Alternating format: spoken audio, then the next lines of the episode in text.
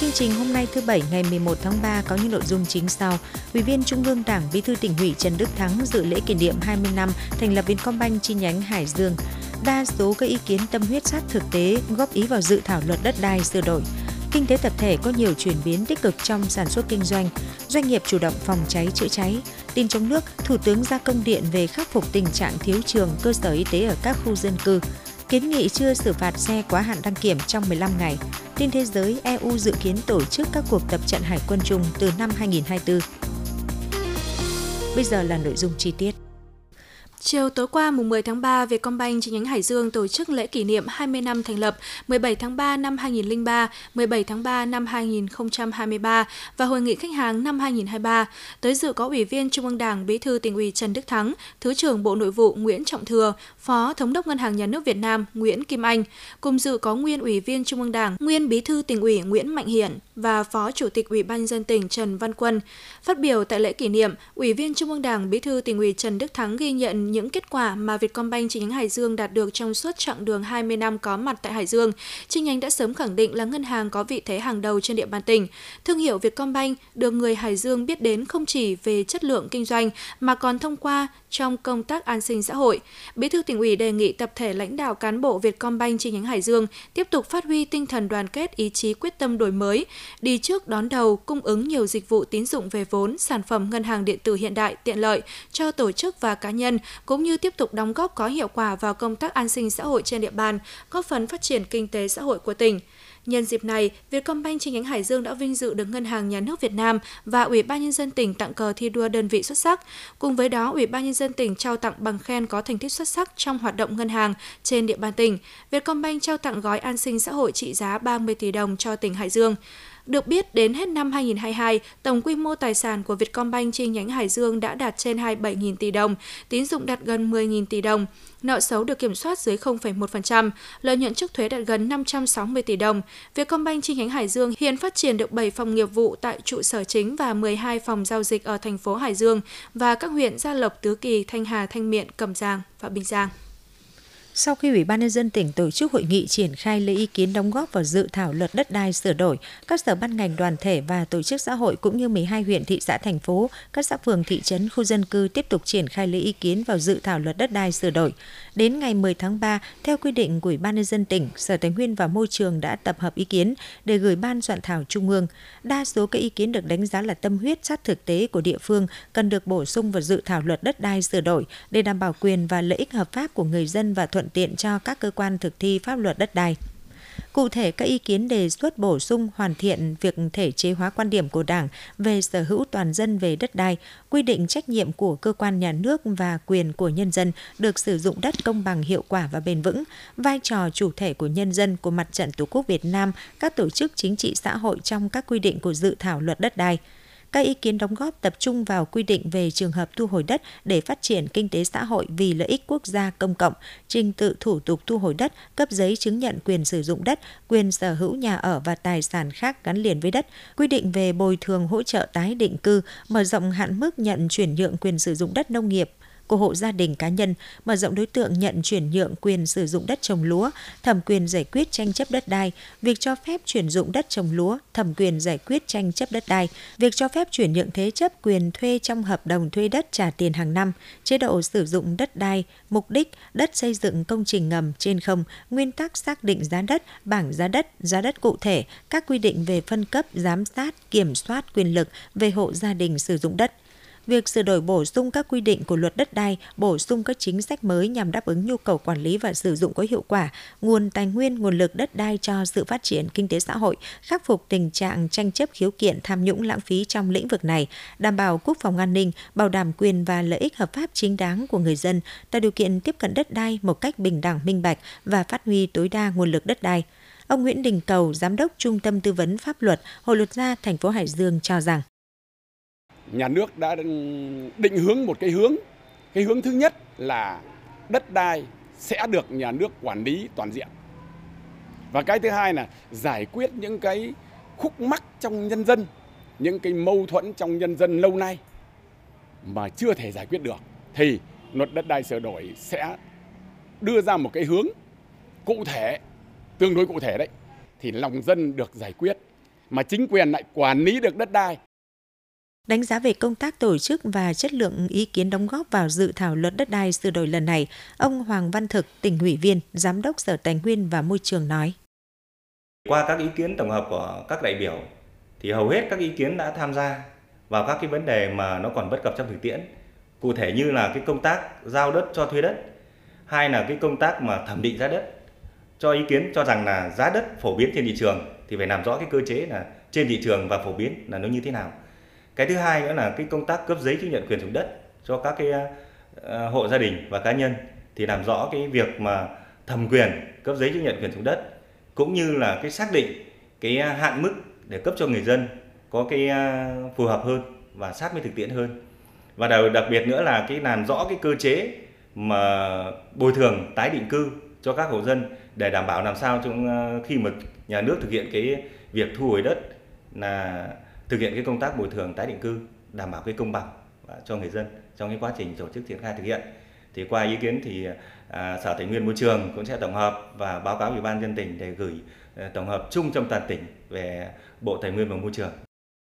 Vụ đông xuân năm nay, huyện Tứ Kỳ có khoảng 400 hecta ở các xã Quang Trung, Tiên Động, Cộng Lạc, Ngọc Kỳ, Hưng Đạo, biểu hiện sinh trưởng phát triển kém và bị chết, nhất là những diện tích gieo vãi và cấy mạ non. Cơ quan chuyên môn của huyện cùng tri cục trồng trọt và bảo vệ thực vật tỉnh đã kiểm tra thực tế, xác định nguyên nhân là do lúa bị ngộ độc. Đến nay toàn bộ diện tích này đã được khắc phục. Để kịp thời khắc phục những diện tích lúa sinh trưởng phát triển kém và bị chết, Ủy ban nhân dân huyện Tứ Kỳ chỉ đạo địa phương phối hợp xí nghiệp khai thác công trình thủy lợi huyện điều tiết tưới để thau rửa ruộng khử độc, đồng thời hướng dẫn nông dân thực hiện đồng bộ các biện pháp khắc phục theo phương pháp gieo cấy lại đối với những diện tích bị chết và sử dụng các loại thuốc kích thích sinh trưởng bón qua lá, rắc vôi bột nhằm tạo điều kiện cho cây lúa phát triển. Trung tâm Dịch vụ Nông nghiệp huyện tăng cường cán bộ bám sát đồng ruộng, dự tính dự báo tình hình dịch hại chính xác để tham mưu hướng dẫn chỉ đạo nông dân phòng trừ. Xí nghiệp khai thác công trình thủy lợi huyện trong quá trình lấy nước phục vụ sản xuất, thường xuyên theo dõi tình hình xâm nhập mặn có thể xảy ra tại địa bàn các xã thuộc khu vực hạ lưu sông Thái Bình, sông Luộc. Nếu độ mặn vượt quá ngưỡng cho phép, thông báo ngay cho các địa phương dừng ngay việc mở cống lấy nước vào trong đồng.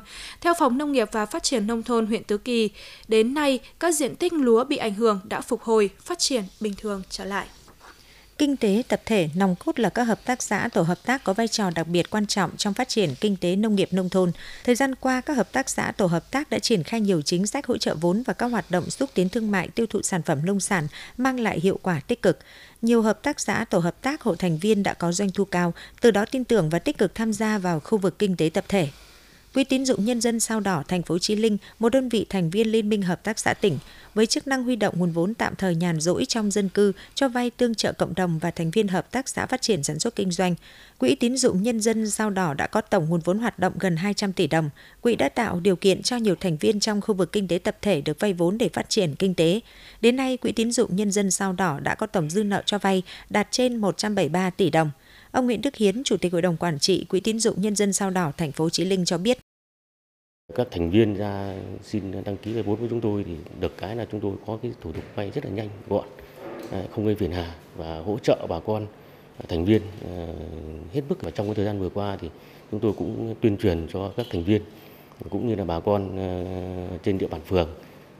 sao đỏ và phường cộng hòa là cái việc thanh toán không dùng tiền mặt. Thì hiện nay thì cái lượng lớn khách hàng thanh toán tiền lãi và tiền gốc tiền vay thì là chủ yếu là trả qua tài khoản cho nên đã giảm thiểu tối đa cái việc đi lại. Cùng với việc tạo điều kiện về vốn, các thành viên Liên minh Hợp tác xã tỉnh còn đẩy mạnh xây dựng các kế hoạch liên kết trong sản xuất gắn với tiêu thụ sản phẩm nông sản. Hợp tác xã Hoàng Nam Phát ở xã Gia Xuyên, thành phố Hải Dương với ngành nghề sản xuất kinh doanh hàng nông sản với nhiều đối tác trong và ngoài nước. Để có nguồn hàng ổn định, Hợp tác xã Hoàng Nam Phát liên kết với trên 100 hộ thành viên của các hợp tác xã trên địa bàn huyện Gia Lộc, Tứ Kỳ, Bình Giang, Cẩm Giàng và thị xã Kinh Môn, thực hiện các hợp đồng liên kết sản xuất gắn với tiêu thụ sản phẩm. Cách làm này đã giúp cho nhiều hộ thành viên trong hợp tác xã có đầu ra ổn định và nâng cao được thu nhập. Hợp tác xã Hoàng Nam Phát cũng có đầu ra ổn định theo đơn hàng từ 100 đến 150 tấn nông sản một ngày. Anh Hồ Việt Hoàng, giám đốc hợp tác xã Hoàng Nam Phát xã Gia Xuyên, thành phố Hải Dương cho biết. Chúng tôi cũng ờ, hình thành các cái liên kết ờ, với các hộ sản xuất và các bà con nông dân trong và ngoài tỉnh để để, để, để liên kết để sản xuất để cung ứng cái ờ, số lượng ờ, sản phẩm tiêu thụ ờ, của chúng tôi cho các đơn vị chợ đầu mối rồi bếp ăn công nghiệp rồi siêu thị rồi xuất khẩu vân vân. Để sản phẩm nông sản trong khu vực kinh tế tập thể tiêu thụ thuận lợi và không ngừng nâng cao giá trị, Liên minh Hợp tác xã tỉnh cũng không ngừng hỗ trợ các hợp tác xã thành viên tham gia các chương trình xúc tiến thương mại như hỗ trợ xây dựng nhãn hiệu hàng hóa, xây dựng trang thông tin điện tử cho các hợp tác xã và tổ chức cho các hợp tác xã đơn vị thành viên có sản phẩm tham gia quảng bá giới thiệu sản phẩm, giao thương, tìm kiếm thị trường tại các hội trợ xúc tiến thương mại ở nhiều tỉnh thành trong nước. Từ đó nhiều hợp tác xã đã có được các đơn hàng với đầu ra ổn định và mở rộng được thị trường tiêu thụ với doanh thu hàng năm lên đến hàng tỷ đồng. Ông Bùi Văn Thành, Giám đốc Hợp tác xã Nông sản Sạch Thành Nhàn, thị xã Kinh Môn cho biết. Từ khi mà chúng tôi thành lập hợp tác xã, từ năm 2000 mà cho tới nay thì cũng được kết hợp với Liên minh tỉnh, cũng đi hội trợ triển lãm giới thiệu sản phẩm cho các tỉnh bạn. Thì từ đó đi chúng tôi cũng tăng được thêm cái doanh thu tương đối là ổn định và được nhiều. Nói chung là đến bây giờ là chúng tôi một năm là tiêu thụ từ 5 đến 60 tấn bột là ra đâu hết đến đấy. Giá trị thu về của chúng tôi là một năm là chúng vài tỷ. Thì so với trước kia thì chúng tôi nhỏ lẻ thì cũng không được đi giao lưu mấy chỉ bán quanh quanh trong huyện thôi thì nó đôi khi thì nó mất giá và cũng không được giá trị cao thì tiêu thụ cũng rất thấp so với bây giờ. Với nhiều phương thức hỗ trợ và tạo dựng, phát triển nhiều kế hoạch liên kết trong khu vực kinh tế tập thể, Năm 2022, toàn tỉnh đã có 57 mô hình hợp tác xã kiểu mới gắn với chuỗi giá trị. Nhiều hợp tác xã đã có doanh thu hàng chục tỷ đồng một năm. Toàn tỉnh cũng đã có trên 40 hợp tác xã tham gia chương trình mỗi xã một sản phẩm, với trên 50 sản phẩm đạt chứng nhận OCOP 3 sao và 4 sao. Hiện nay các sản phẩm của các hợp tác xã được sản xuất tiêu thụ theo các kế hoạch liên kết sản xuất gắn với tiêu thụ sản phẩm và hợp đồng với doanh nghiệp kinh doanh nông sản trong và ngoài tỉnh. Đối với các doanh nghiệp, việc đảm bảo an toàn phòng cháy chữa cháy là yếu tố đặc biệt quan trọng để ổn định và phát triển sản xuất kinh doanh. Vì vậy, để kịp thời ngăn chặn những nguy cơ xảy ra cháy nổ, thì bên cạnh công tác kiểm tra tuyên truyền của lực lượng cảnh sát phòng cháy chữa cháy và cứu nạn cứu hộ, các doanh nghiệp cần nâng cao tính chủ động trong công tác phòng cháy chữa cháy, phát huy vai trò lực lượng làm công tác phòng cháy chữa cháy tại doanh nghiệp, ghi nhận của phóng viên Ngọc Tiến. Nhận thức được ý nghĩa tầm quan trọng của việc phòng cháy chữa cháy trong hoạt động sản xuất kinh doanh, nhiều doanh nghiệp trên địa bàn tỉnh đã chủ động xây dựng và triển khai đồng bộ các biện pháp thực hiện nhiệm vụ này.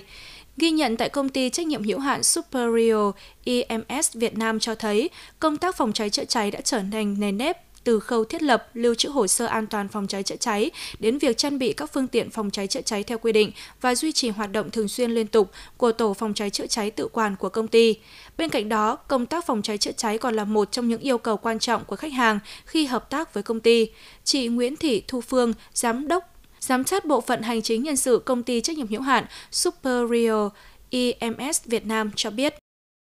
Đặc thù của bên công ty chúng tôi là ờ, một trong những sản phẩm chính đó là về ờ, thiệp giấy. Thì ờ, cái mặt hàng chính đó là về giấy thì nó cũng rất là liên quan rất dễ gây ra cháy nổ đối với nhất là mùa hành hành khô. Nên là đối với cái việc mà đội phòng cháy chữa cháy cơ sở chúng tôi mà thực hiện tốt, nó đảm bảo khi mà khách hàng đến để tham quan nhà máy cũng như là đặt đơn hàng thì họ sẽ cảm thấy rất là yên tâm đối với lại cái Ờ, cơ sở vật chất của bên chúng tôi cũng như là lúc nào cũng ờ, đảm bảo chắc chắn đối với các cái tình huống xấu xảy ra thì chúng tôi đều có thể ờ, ứng phó một cách kịp thời. Qua thực tế cho thấy khi yêu cầu phòng cháy chữa cháy trở thành yếu tố thúc đẩy phát triển sản xuất và niềm tin của khách hàng, các công ty doanh nghiệp sẽ chủ động tự giác thực hiện, đồng thời cũng xây dựng và thực hiện tốt mô hình tự quản về phòng cháy chữa cháy trong doanh nghiệp. Đội tự quản phòng cháy chữa cháy và cứu nạn cứu hộ của công ty trách nhiệm hữu hạn Superior IMS Việt Nam có 25 thành viên thường xuyên được tập huấn kỹ năng phòng cháy chữa cháy. Đội tự quản này góp phần quan trọng duy trì an toàn và xử lý kịp thời các sự cố cháy nổ trong thời gian vàng. Anh Phạm Huy Khởi, đội trưởng đội phòng cháy chữa cháy công ty trách nhiệm hữu hạn Super Rio IMS Việt Nam cho biết. Hàng năm ở công ty em có tổ chức các cái đợt ờ, diễn tập phòng cháy chữa cháy hoặc là cứu hộ cứu nạn và hàng ờ, hàng tháng thì có kiểm tra định kỳ các cái ờ, thiết bị ờ, về liên quan đến phòng cháy chữa cháy và à, cũng kiểm tra theo các tiêu chuẩn mà quy định của bên phòng cháy nhằm đôn đốc kịp thời chấn chỉnh các sai sót của các đơn vị doanh nghiệp trong công tác phòng cháy chữa cháy, Phòng Cảnh sát phòng cháy chữa cháy và cứu nạn cứu hộ thường xuyên triển khai kiểm tra phòng cháy chữa cháy nhằm phát hiện và kịp thời khắc phục những hạn chế trong công tác phòng cháy chữa cháy và cứu nạn cứu hộ. Qua thực tế cũng cho thấy, đối với các doanh nghiệp có vốn đầu tư nước ngoài, doanh nghiệp trong khu công nghiệp đều thực hiện công tác phòng cháy chữa cháy tốt hơn. Hệ thống phòng cháy chữa cháy và nhân lực duy trì công tác phòng cháy chữa cháy cũng được đảm bảo, giúp doanh nghiệp yên tâm sản xuất. Anh Mai Quốc Đạt, công ty Kio Việt Nam cho biết. Công ty thì cũng cố gắng là thực hiện tốt những cái quy định của pháp luật phòng cháy chữa cháy. Tuy nhiên là qua cái buổi kiểm tra thì à, cũng cơ bản là cũng à, tuân thủ chấp hành. Tuy nhiên là cũng còn một vài cái vấn đề như là cái công tác huấn luyện phòng cháy chữa cháy hoặc là một vài cái trang thiết bị nó còn à, chưa đầy đủ thì công ty sẽ cố gắng là mua ngay và công tác huấn luyện sẽ thực hiện ngay. Thời gian vừa qua trên địa bàn tỉnh đã xảy ra nhiều vụ cháy, trong đó có những vụ cháy rất nghiêm trọng như tại kho hàng cho thuê của công ty cổ phần tập đoàn Hồng Lạc ở cụm công nghiệp Ba Hàng, thành phố Hải Dương ngày 28 tháng 2 vừa qua. Việc đưa công trình vào sử dụng khi chưa được chứng nhận thẩm duyệt thiết kế phòng cháy chữa cháy đã dẫn đến những hậu quả tức thời. Từ những sự cố này cho thấy các doanh nghiệp cần tuân thủ nghiêm các quy định về phòng cháy chữa cháy trong hoạt động sản xuất, kinh doanh. Đến thời điểm này, thành phố Hải Dương đã hoàn thành kế hoạch trồng cây mùa xuân năm 2023 với hơn 34.000 cây các loại được trồng mới 58 địa điểm ở 19 phường xã. Trong năm nay, thành phố phấn đấu trồng 41.000 cây các loại. Ngoài 34.500 cây trồng tại các khu vực cách ly Nghĩa Trang, Bãi Rác, đường liên thôn, liên khu và đường gia đồng ở các xã ngoại thành, thành phố cũng thay thế gần 1.000 cây hỏng sâu bệnh tại các tuyến đường phố, Nguyễn Lương Bằng, Ngô Quyền Thống Nhất và một số tuyến phố khác. Đối với các khu đô thị mới, Ủy ban nhân dân thành phố đã khảo sát và đề nghị Ủy ban nhân dân tỉnh cho điều chỉnh thay thế một số chủng loại cây trồng phù hợp với đề án cải tạo hệ thống cây xanh chiếu sáng giai đoạn 2020-2025 của thành phố Hải Dương với tổng số lượng trên 5.500 cây các loại.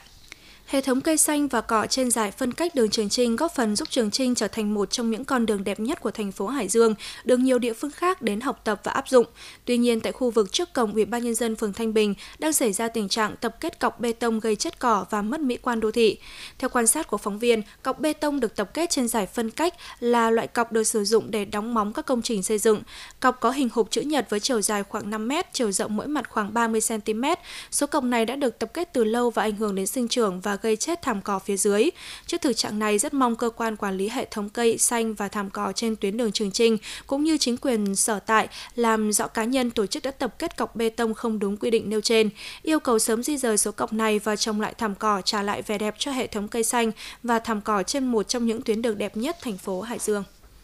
Cơ quan Cảnh sát điều tra Công an thành phố Hải Dương vừa bắt giữ hai đối tượng để điều tra về hành vi mua bán trái phép chất ma túy. Một trong hai đối tượng có hành vi tàng trữ súng săn trái phép. Khoảng 10 giờ ngày 9 tháng 3 tại phòng trọ số 305 nhà trọ Đức Huệ thuộc khu Vũ La phường Nam Đồng thành phố Hải Dương, tổ công tác của công an thành phố Hải Dương bắt quả tang Lê Văn Thượng, sinh năm 1989, trú tại Hoàng Sa Ba, xã Quyết Thắng, thành phố Hải Dương, có hành vi cất giấu một gói ma túy đá chứa 3,743 gam methamphetamine, mục đích để bán. Qua đấu tranh khai thác, đối tượng khai nhận đã mua số ma túy trên của Phạm Văn Tâm, sinh năm 1991, trú tại thôn Miêu Nha, xã Quang Thành, thị xã Kinh Môn với giá 3 triệu đồng. Khám xét khẩn cấp chỗ ở của Tâm, cơ quan cảnh sát điều tra công an thành phố Hải Dương đã thu giữ 97 viên nén và 3 túi ni lông chứa các hạt tinh thể màu trắng. Tâm khai nhận tất cả đều là ma túy tổng hợp, đối tượng đã mua với giá hơn 17 triệu đồng rồi mang về nhà cất giấu để bán kiếm lời. Ngoài ra qua khám xét, lực lượng chức năng thu giữ thêm hai khẩu súng dạng súng săn chưa bị cưa nòng và 4 viên đạn cùng nhiều dụng cụ như cân tiểu ly, túi ni lông dùng để chia nhỏ ma túy. Hiện cơ quan điều tra công an thành phố Hải Dương đang tiếp tục đấu tranh mở rộng vụ án.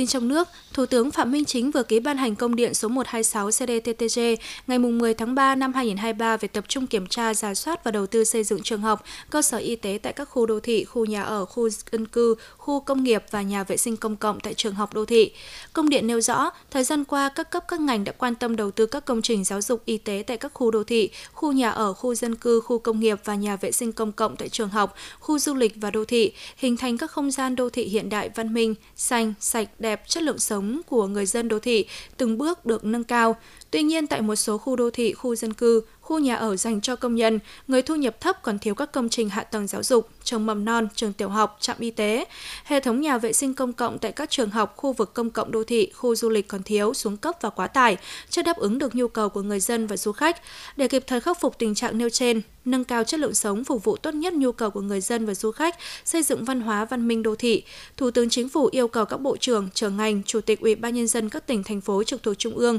quán triệt và khẩn trương tổ chức thực hiện, hoàn thiện cơ sở hạ tầng tầng đô thị, tăng cường kiểm tra giám sát việc triển khai các công trình giáo dục y tế, trong đó có hệ thống nhà vệ sinh công cộng tại các trường học, khu vực công cộng đô thị, khu du lịch, khẩn trương kiểm tra thực trạng tình hình các nhà vệ sinh công cộng, khẩn trương giả soát nghiên cứu xây dựng, ban hành theo thẩm quyền hoặc trình cấp có thẩm quyền ban hành các văn bản quy phạm pháp luật về quy hoạch, xây dựng và quản lý vận hành các công trình hạ tầng đô thị, bao gồm trường mầm non, trường tiểu học, trung học cơ sở, cơ sở y tế, nhà vệ sinh công cộng giả soát, hoàn thiện sớm ban hành quy chuẩn, tiêu chuẩn kỹ thuật hạ tầng đô thị có liên quan, đáp ứng các yêu cầu đồng bộ hạ tầng trong đô thị, bao gồm trường mầm non, trường tiểu học, trung học cơ sở, cơ sở y tế, nhà vệ sinh công cộng. Bộ Giao thông Vận tải vừa có văn bản kiến nghị chính phủ cho phép chưa xử phạt phương tiện quá hạn đăng kiểm trong 15 ngày. Bộ cũng đề xuất cho phép các đơn vị đăng kiểm đã bị đình chỉ hoạt động với thời hạn một tháng hoặc 3 tháng được hoạt động trở lại. Điều kiện là phải đáp ứng được các yêu cầu về cơ sở vật chất nhân lực. Ngoài ra, lực lượng đăng kiểm của Bộ Công an, Bộ Quốc phòng cũng được kiến nghị cho phép tham gia hỗ trợ công tác kiểm định xe cơ giới tại các trung tâm đăng kiểm. Theo văn bản, đến nay cơ quan công an đã khởi tố bắt giam hơn 400 lãnh đạo đăng kiểm viên tại hơn 68 đơn vị đăng kiểm xe cơ giới, có 55 trên 281 đơn vị đăng kiểm dừng hoạt động, dẫn đến tình trạng ùn tắc nghiêm trọng tại các đơn vị đăng kiểm, đặc biệt là tại Hà Nội, thành phố Hồ Chí Minh, Hòa Bình, ảnh hưởng đến khả năng phục vụ nhu cầu kiểm định xe cơ giới cho người dân doanh nghiệp.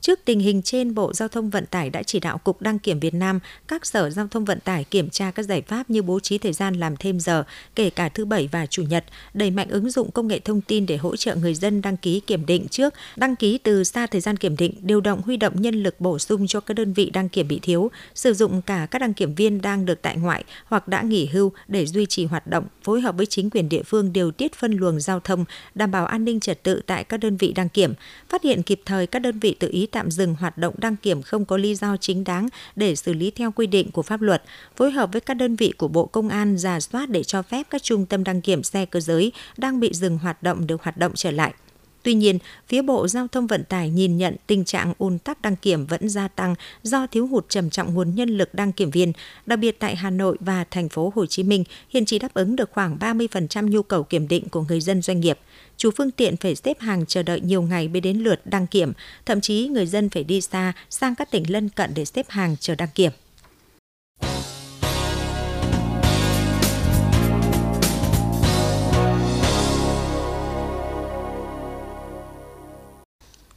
Tin thế giới, lo ngại về các mối đe dọa đối với cơ sở hạ tầng hàng hải của châu Âu đã tăng lên bởi các cuộc tấn công vào tháng 9 năm ngoái nhằm vào các đường ống Nord Stream trên Liên minh châu Âu EU đã cập nhật chiến lược an ninh hàng hải của mình, phát thảo kế hoạch tổ chức một cuộc tập trận hải quân hàng năm từ năm 2024 và điều phối sự hỗ trợ của các nước thành viên để bảo vệ các đường ống dẫn khí đốt, cáp dữ liệu dưới biển, trang trại gió ngoài khơi và các cơ sở hạ tầng hàng hải quan trọng khác. Kế hoạch của EU đặt ra là tăng cường hợp tác giữa EU và NATO, mở rộng các cuộc tuần tra ven biển và cải thiện nỗ lực xác định sớm các mối đe dọa như bằng cách sử dụng các chương trình vệ tinh của EU để phát hiện các tàu không xác định. Theo chiến lược, EU cũng sẽ đưa ra những đánh giá rủi ro, kế hoạch khắc phục thảm họa và kế hoạch giám sát khu vực trong bối cảnh các mối đe dọa ngày càng gia tăng. Cơ sở hạ tầng năng lượng là một mối quan tâm đặc biệt khi châu Âu mở rộng các trang trại gió ngoài khơi và sử dụng các thiết bị khí đốt tự nhiên hóa lỏng để thay thế khí đốt của Nga. Việc cải thiện giám sát khu vực hàng hải cũng sẽ giúp các quốc gia tăng cường hơn các hoạt động giám sát và ứng phó với suy thoái môi trường, tác động của biến đổi khí hậu. Thủ tướng Anh Rishi Sunak và Tổng thống Pháp Emmanuel Macron đã thống nhất thỏa thuận mới trị giá hơn 500 triệu euro để gia tăng các nỗ lực ngăn chặn dòng người di cư bất hợp pháp từ Pháp sang Anh. Thông cáo chung đưa sau hội nghị thượng đỉnh Anh-Pháp hôm qua 10 tháng 3 cho biết trong vòng 3 năm tới nước Anh sẽ phải chuyển tổng cộng 543 triệu euro cho phía Pháp, gần gấp đôi so với các con số cam kết trước đây để thúc đẩy các nỗ lực chung của cả hai trong việc ngăn chặn dòng người di cư bất hợp pháp qua eo biển Manche. Trong năm 2022, Anh và Pháp đã phối hợp ngăn chặn hơn 1.300 lượt tàu chở người di cư bất hợp pháp từ Pháp sang Anh, triệt phá 55 đường dây buôn người, nhưng vẫn để lọt gần 46.000 người di cư thành công vào Anh. Tổng thống Pháp Emmanuel Macron khẳng định sẽ cùng nước Anh tăng cường phối hợp ở cấp độ châu Âu để giải quyết vấn đề nhạy cảm và mang tính chất nhân đạo này.